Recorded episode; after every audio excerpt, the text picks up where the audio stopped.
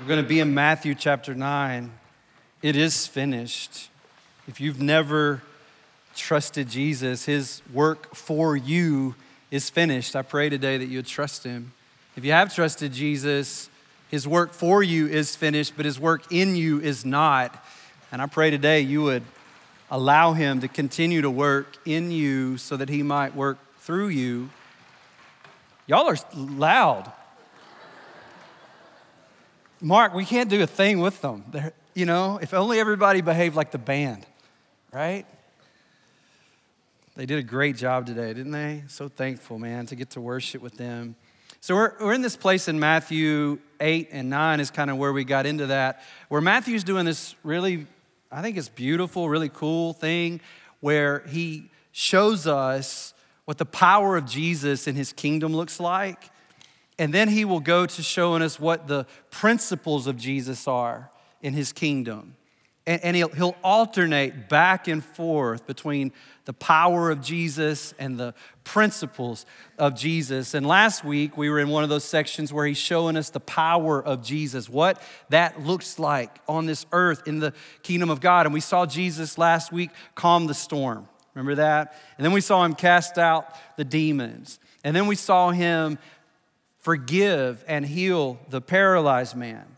And, and so today, Matthew is going to do what he's doing, and that's to transition us back from the power of Jesus on display to sharing with us some of the principles of Jesus laid out here in his kingdom relative to following him. And the last time we were in one of these principles sections or the teaching section, we learned some things about following Jesus but we learned those things in the negative.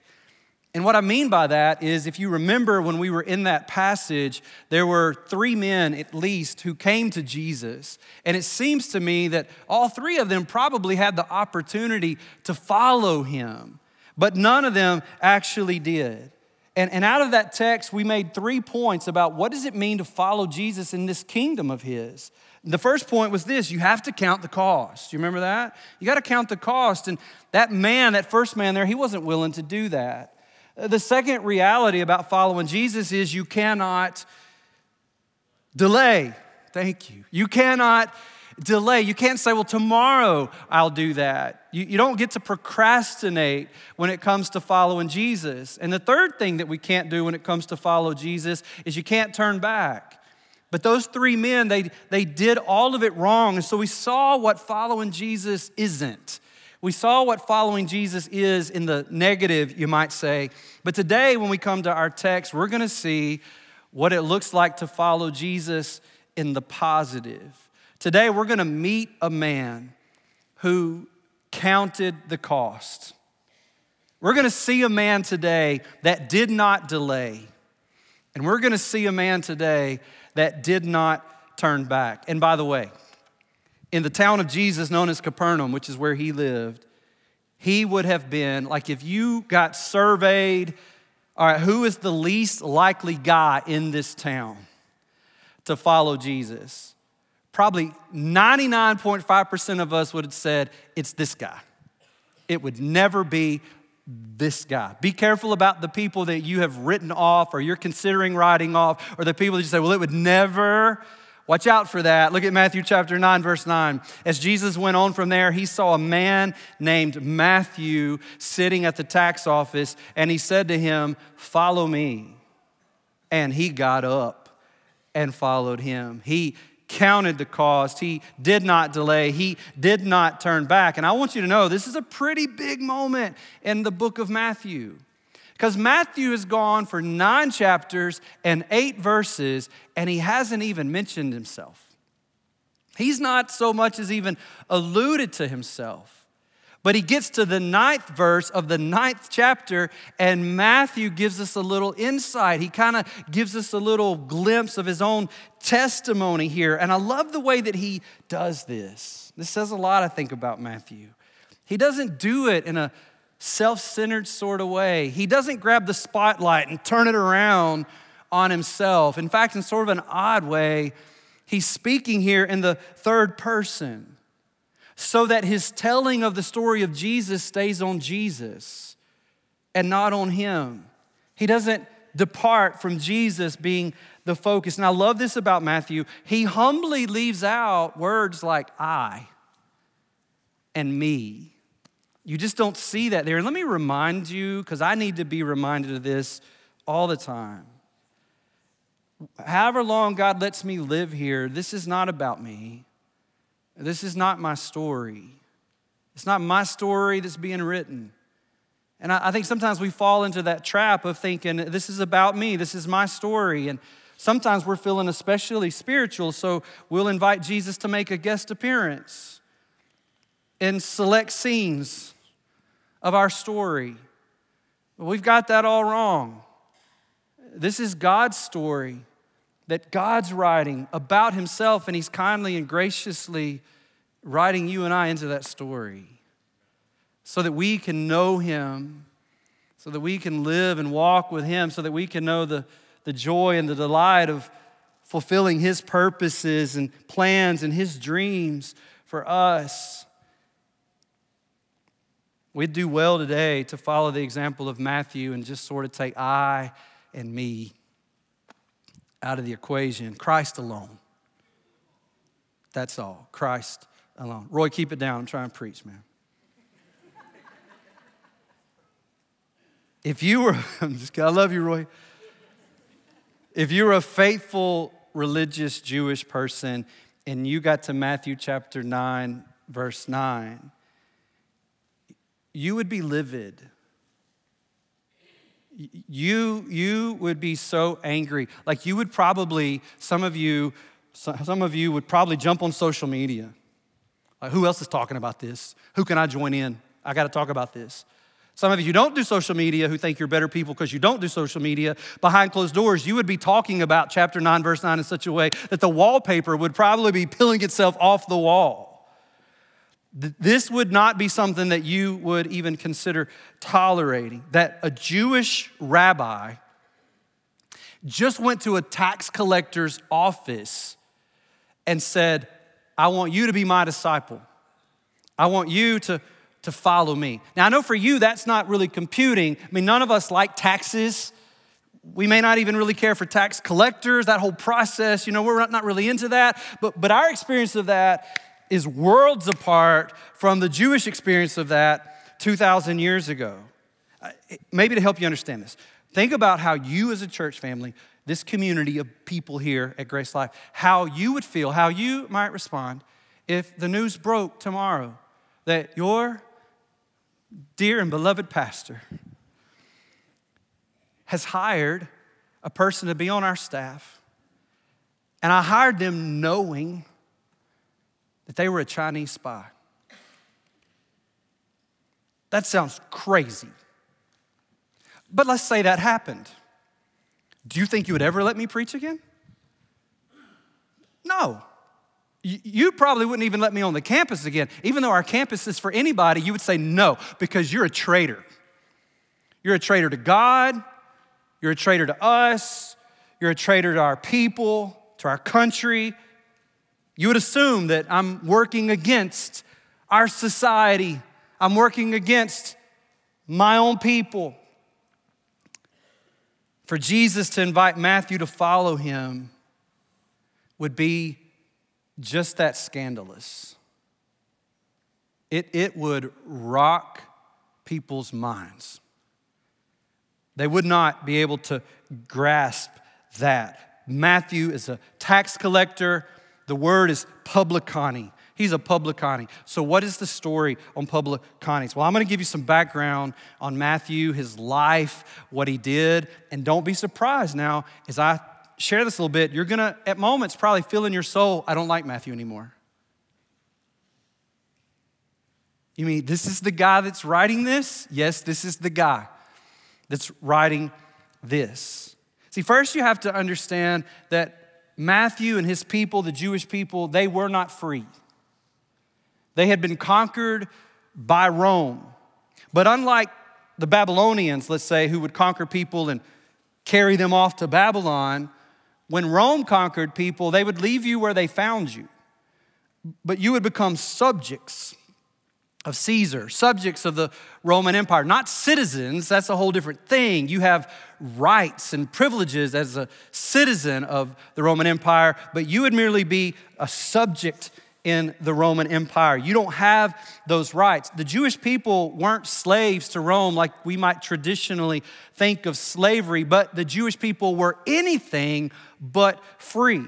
Now, on top of that, the Romans were Gentiles. So, as far as the Jewish people were concerned, these are unclean people that are living in our land. This is the land that God gave our father Abraham.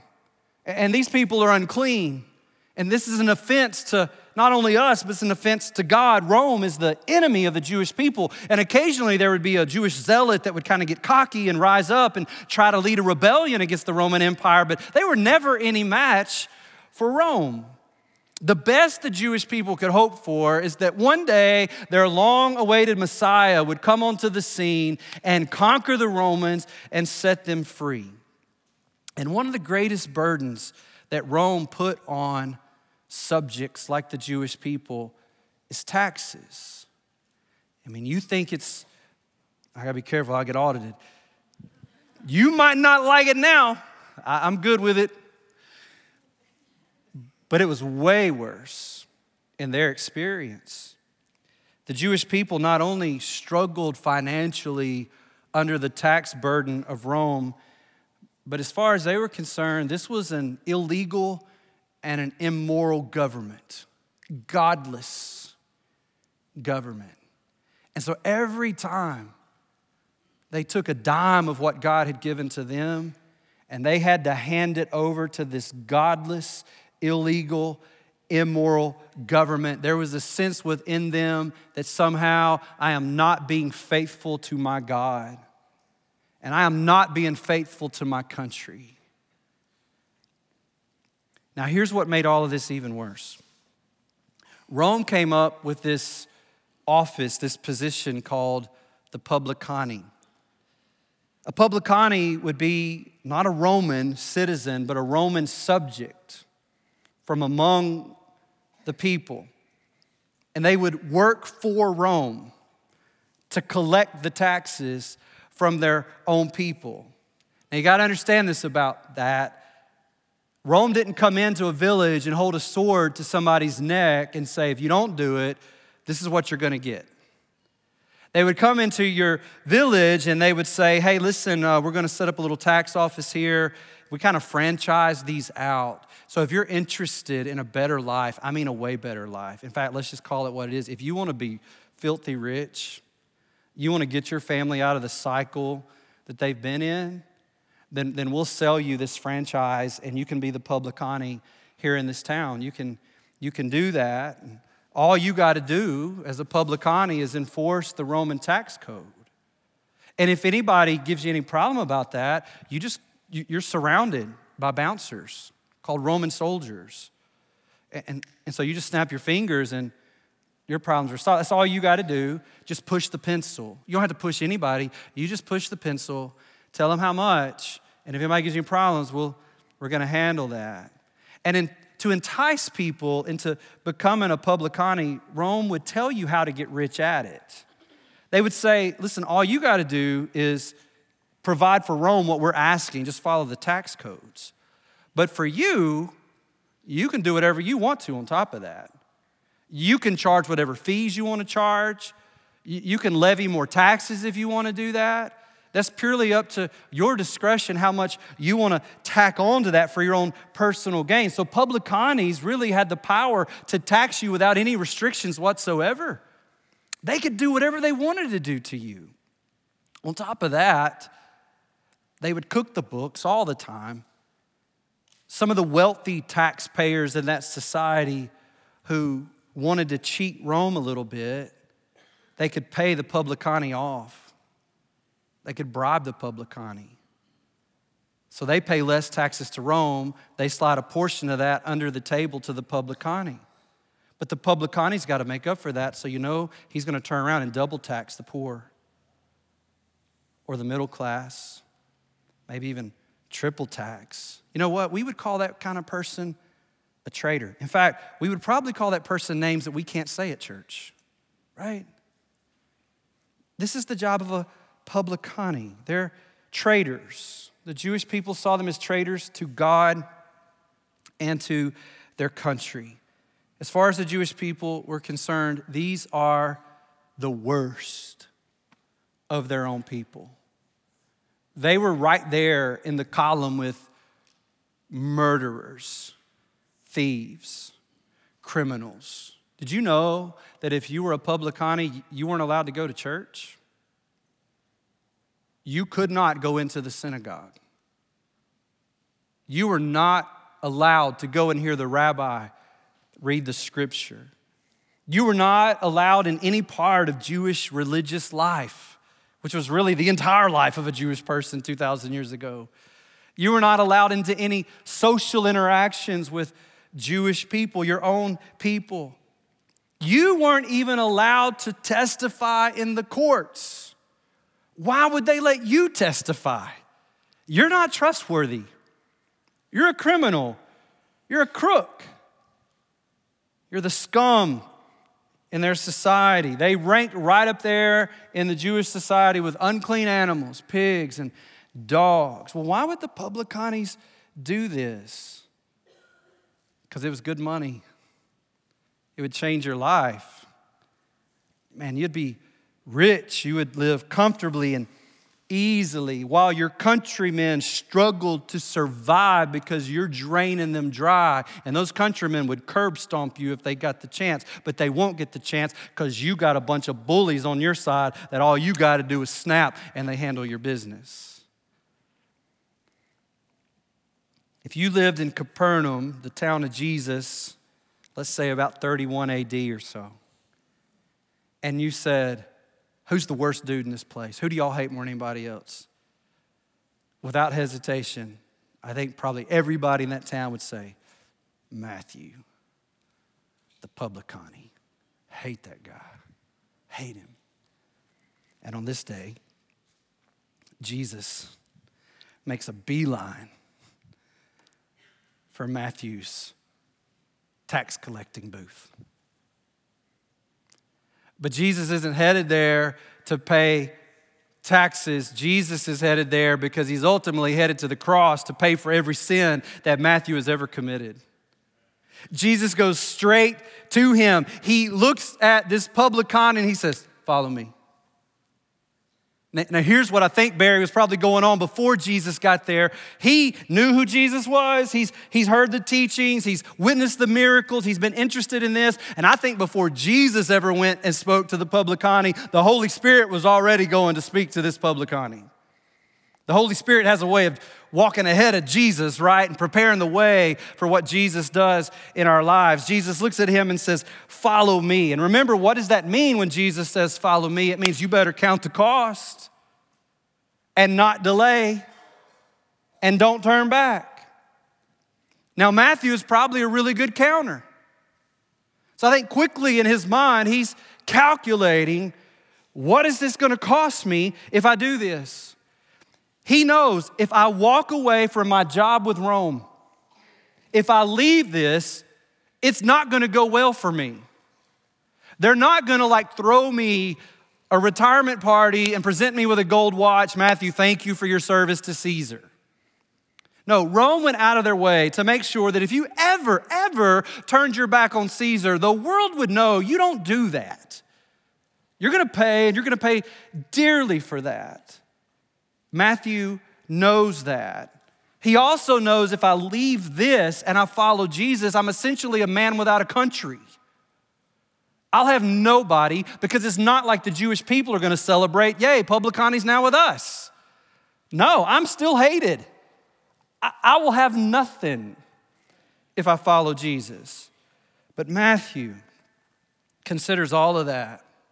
He counts the costs, he does not delay, and he does not turn back as he sets out to follow Jesus into the great unknown of this kingdom that has come to earth. Matthew, I love this about him. He humbly, he humbly doesn't say a whole lot about this moment. I mean, he's really, in my opinion, underselling it. He humbly doesn't say much, but Dr. Luke does over in Luke chapter 5, verse 28. See this? Luke says about Matthew, so leaving everything behind, he got up to follow him. And I'm telling you this because you've probably figured out by now we're going to be in Matthew for a little while. And I don't want you just to know the book, but I want you to know the man that God used to write the book. I want you to know who he is and, and where he came from. I want you to be encouraged to know that about him, to remember this great faith that he would walk away and leave everything, as Luke said, and follow Jesus. He heard Jesus call his name. Jesus was inviting him into his kingdom. He was inviting him to follow him. He was inviting him to understand God's purposes and plans and dreams that God had for Matthew to live out. And when you hear Jesus call your name, man, that can be scary. When Jesus is calling you into something that's different, and that's our word in this series, right? He's calling you into something that's different, something that's new, something that's unexpected, something that's unplanned, it's uncertain. The unknown of that moment can really weigh heavy, right? And for some people, the unknownness of that moment can drive you to fear. That's what happened to the other three men who said, No, I'm not. I'm not going to count the cost. I'm, I'm, I'm going to do it tomorrow. I'm going to turn back. But for other people like Matthew, in that place of uncertainty, it drives them to faith.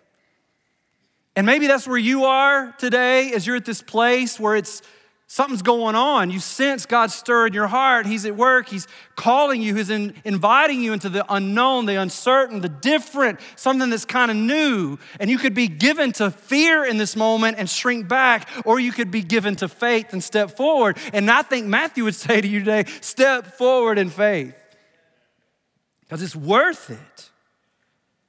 And then it seems like Matthew does one last thing. He, know, he knows all this stuff I got right now, any minute it's gone. They're coming. Word's getting out. They're coming. And so Matthew does one really fun thing, Mace. He throws a party. I mean, a good one. Because he's got all the stuff, he's got all the resources, he's got all the money. And so he knows he's about to lose that. So he goes, Hey, one last thing we're going to get done. We're going to have a party. And I'm going to invite all my friends to come meet Jesus. And you may be thinking, what friends? He, he doesn't have any. No, he has friends. He just doesn't have socially acceptable friends. He hangs around the same kind of people that he is. Here's how he describes his party, verse 10. While he was reclining at the table, this is Matthew writing, don't forget this now. While he was reclining, that is Jesus, while he's reclining at the table in the house, many publicanis. The mob has come to dinner. You know what I'm talking about? The Godfather, Capone.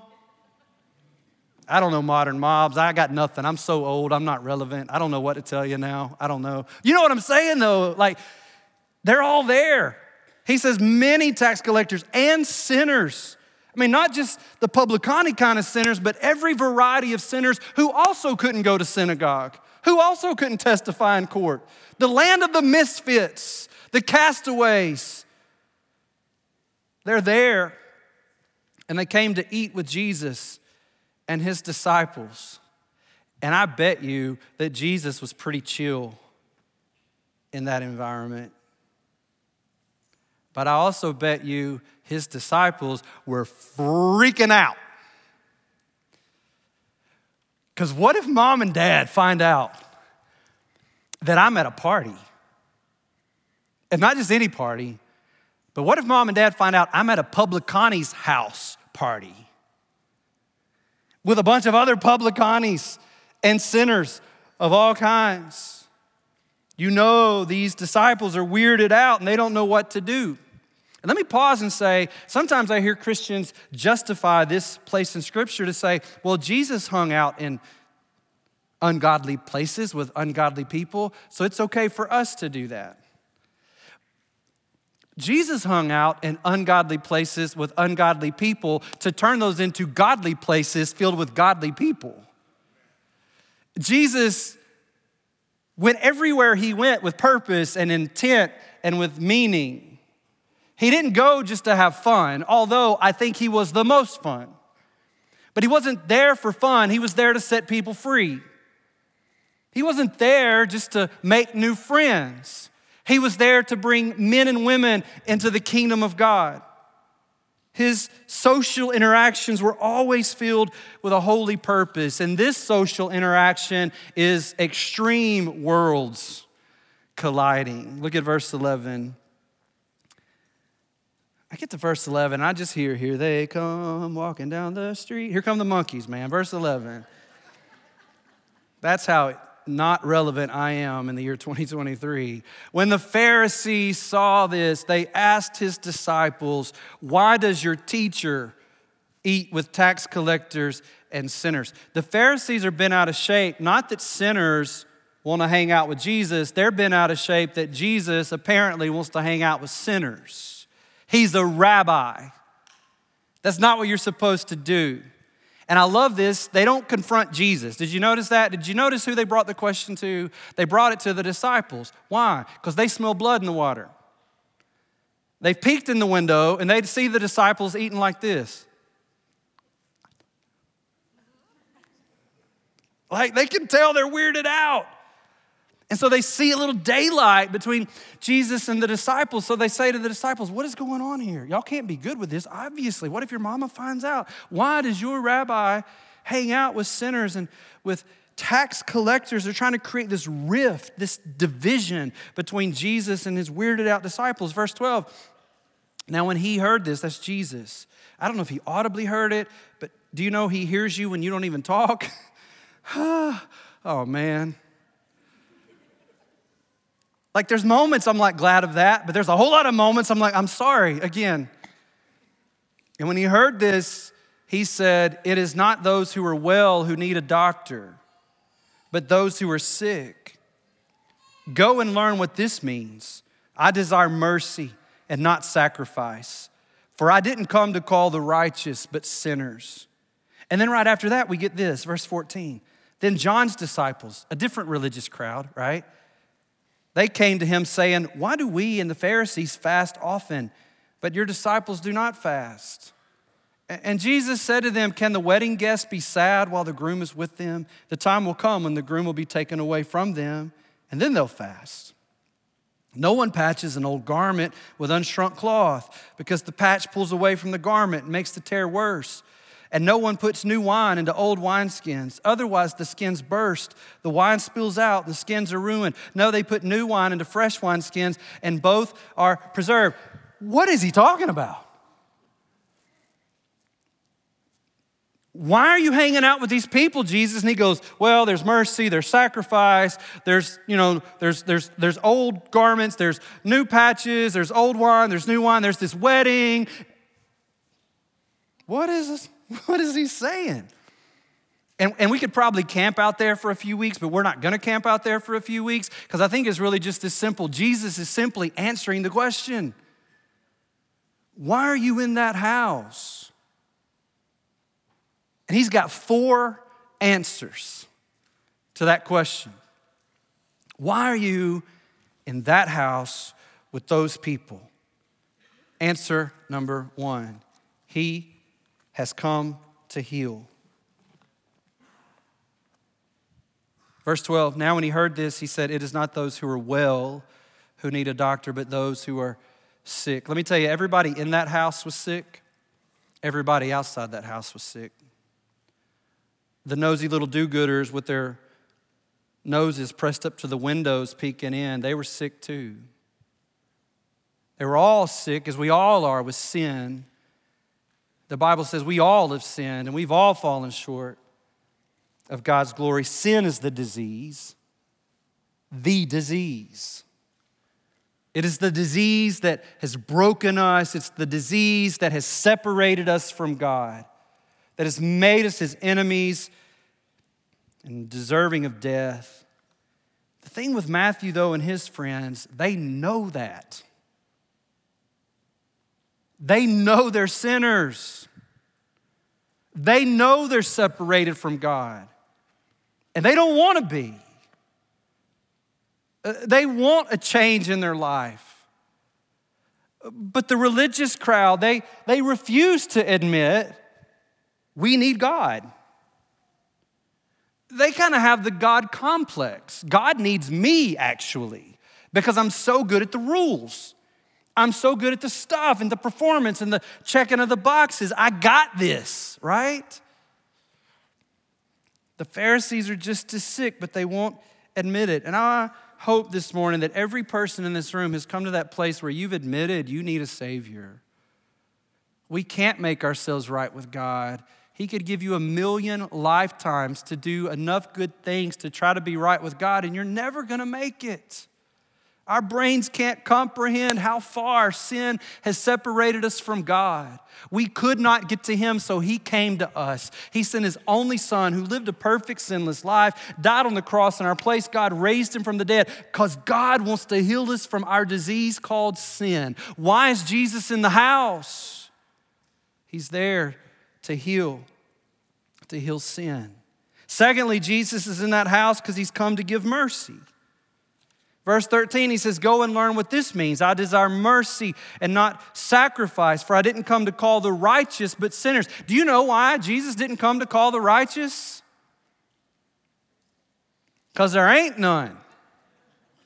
Now, that was a trick question, but it was an easy question. The Bible says there's none that are righteous, not one. He says, I didn't come to call the righteous, but sinners. He quotes the Old Testament here I desire mercy and not sacrifice. He's contrasting two things. He's contrasting mercy and sacrifice. Why is he doing that? What's the point? Well, in the context of what he's saying here, sacrifice was that outer act of worship, that outer act of your religion where you're laying a sacrifice somewhere, you're giving a sacrifice to the Lord. It's just something that's happening externally. But comparing that to mercy, that's an inner attitude. That's an attitude of the heart. Here's what God's saying I'm more concerned about your heart than your performance. I, am more concerned with the attitude of your heart than the actions of your religion. That's what I'm really after here. What good is making sacrifices religiously if your heart isn't merciful toward others? I mean, how jacked up is it that you would offer a sacrifice to God in hopes that He's going to give you mercy, but you have no intentions to show mercy to somebody else? God's going, it's not that that I want, it's this that I want. And I've come to this house to do this. I've come to this house to show mercy. The Pharisees went way out of their way to not show mercy to these people, but that's precisely why Jesus is there to show mercy. Why is he in that house? He's come to heal from sin, he's come to give mercy to sinners. Number three, he's come to give joy. There's joy in the house of the Lord. We sang that, not quite like that. We sang it correctly earlier, but you know what I'm talking about? We sang that song. He's come to give joy. Look at verse 14. Then John's disciples came to him saying, Why do we and the Pharisees fast often, but your disciples do not fast. Can you? Here's John's disciples. They walk up on the scene, got the Pharisees' noses pressed up to the window. And then John's disciples like, man, we're so hungry because we fast all the time. The Pharisees like, yeah, us too. We hadn't eaten all day. Yeah, us either. Look at them. And this was a party, you know, they spared no expense. Matthew's like, hey, bring it all in because Rome's about to get it. We're going to eat it. and so they got everything. And they're like, what's going on? And John's disciples are, why are we going hungry? But you and your people are always eating.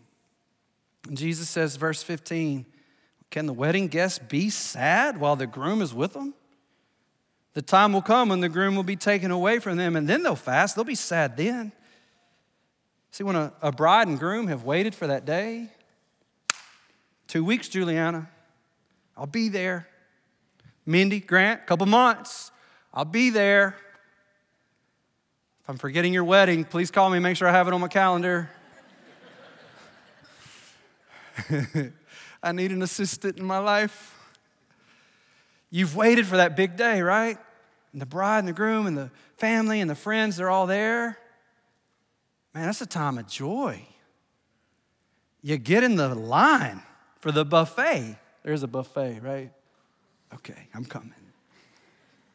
You cut the cake, right? It's a joyful occasion and long had this broken world waited in their sin and their sorrow for the Son of God, our Savior, to appear. And now he is reclining, he is kicked back at the publicani's house among all of these sinners, giving healing and giving mercy. This is no time to be sad. This is no time to go, no potatoes for me. This is a time to go, triple potatoes for me because I have been forgiven and he has given me mercy and joy joy is flooding his house. That's why Jesus had come to that house. He's healing sinners, giving mercy, giving joy. The fourth reason he's in that house, he's come to make us new. Not better. Some of you are so determined, I'm just going to try to be better. Jesus has bigger dreams for you than just being a little better. He's come to make you new. Look at verse 16. He says, No one patches an old garment with unshrunk cloth because the patch pulls away from the garment and makes the tear worse. And like I see, Colton, your eyes are like, I don't know what that means, man. All I know, I tear my pants, mom goes to Target, I get new pants, right? We read this, we're like, I don't know what Jesus is talking about unshrunk cloth and shrunk cloth and patches, but our grandparents know. Our great grandparents know. I, I just bought a new pair of jeans. This isn't them, these are my comfy old jeans. Because all I'm doing today is preaching twice. I have no other appointments. I'm not working all day today. I'm going to my mama's house and I'm eating. These are my stretchy old pants. I may not be able to wear those new pants again for a while. I actually wore them last Sunday. They probably didn't look new to you, but they were new to me. Now, let's say I got my new pants on and I, I tear a hole in them. Now, I've already washed and dried the new pair of jeans, so they've already shrunk up a little bit, which is why I might not have them again for a while. So, what I can't do then is take an un, unwashed and dried, unshrunk piece of denim and patch up the hole on my jeans that have already shrunk up. Because if I do that, I'm gonna go, wow, look at the sewing technique this guy got in eighth grade home ec. Thank you, Miss Cottingham, right? Because it's all for naught when it goes into the washer and the dryer, and then the unshrunk new piece of denim, it shrinks, but the old jeans don't shrink, and it pulls the stitching away, and now the tear in my jeans is worse than it was before. And Jesus says, nobody patches an old garment with unshrunk cloth because it won't work like that. You're going, okay, I get that, but where's he going with that? Well, he, he thought you would probably ask that question, so he gives another way of saying it. Verse 17. And no one puts new wine into old wineskins. Otherwise, the skins burst, the wine spills out, and the skins are ruined. No, they put new wine into fresh wineskins, and both are preserved. What in the world is he talking about, right? Here's what he's talking about. So, if there was new wine, let's say grape juice, right? If you took grape juice, you're gonna turn that into wine. It's gotta go through the fermentation process. What you would not do is take an old animal skin as the container to put it in. Because that old animal skin has already been stretched out, it's already dried, it's become brittle. If you put new wine in there and it begins to go through the fermentation process, it's gonna put off gases and it's gonna begin to expand. And that old animal skin has already expanded, it can't expand anymore. And it's gonna burst, and you're gonna ruin the wine, and you're gonna ruin the wine skin. You're making a new batch of wine, it's gotta go into a new wineskin that can stretch and be flexible. Don't, don't take notes here, kids. I'm not trying to encourage you to go home and get grape juice and find an animal skin somewhere. Here's, here's the deal new wine, new wineskin. Old wine that's already gone through that process, it can go in an old wineskin. Jesus' point is the old and the new aren't compatible. I haven't come to add a little something to your life.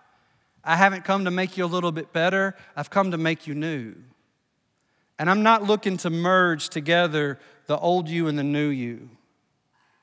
I've come to make you new. The old and the new can't go hand in hand.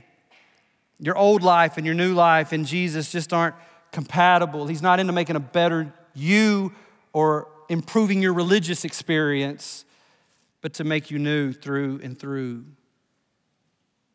That's why Jesus is in that house. He's come to heal sinners and to give them mercy and to give them a joy that they thought they once knew, but they've never known joy like this. And He's going to do all of that because He's going to make them new. New. That's why Jesus is in that house. He's there to heal sin, mercy to sinners, joy where there was sadness, to make us new. This is our God. This is Him, y'all. In case you have forgotten, this is how good He is. He runs to those that others run from. He runs to those that everybody else has written off.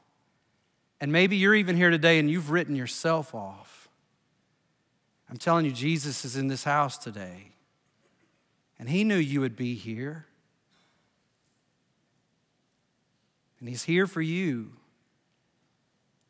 And He's still healing people of sin. He'll do that for you today if you'll trust Him. He's still giving mercy to sinners. He'll do that for you today. He doesn't change. He'll trade your sorrow for joy today if you'll trust Him. He'll make you new today if you'll trust Him. This is our God, this is who He is. God, we bow our hearts before you today, blown away that you are so good and so kind and so gracious and so merciful. And God, I pray for the folks in this room who maybe they identify with the old Matthew Maybe they've kind of been pushed out to the edges, maybe finding a place to belong, maybe knowing they're loved, God, has been just a rumor that they've heard every now and then. But Holy Spirit, I pray that in this room you stepped in and you're showing them Jesus. God, I pray today that sin would be forgiven here, that mercy would be poured out, that joy would flood our hearts, that new life would be received and experienced in Jesus here in this place today. God, we praise you because of who you are. You are so good, so kind, and so gracious. And we ask, God, that you would now accomplish your purposes in our hearts. God, change us, change the atmosphere, not just in this room, but in us before we leave this place now. We ask it in Jesus' name. And I want to invite you to stand this morning as we worship the Lord. We want to turn our hearts to, to Him. He is the one who heals from sin. He is the one who pours out mercy. He'll do that today. He'll give you joy today. He will. He'll make us new today. Come on.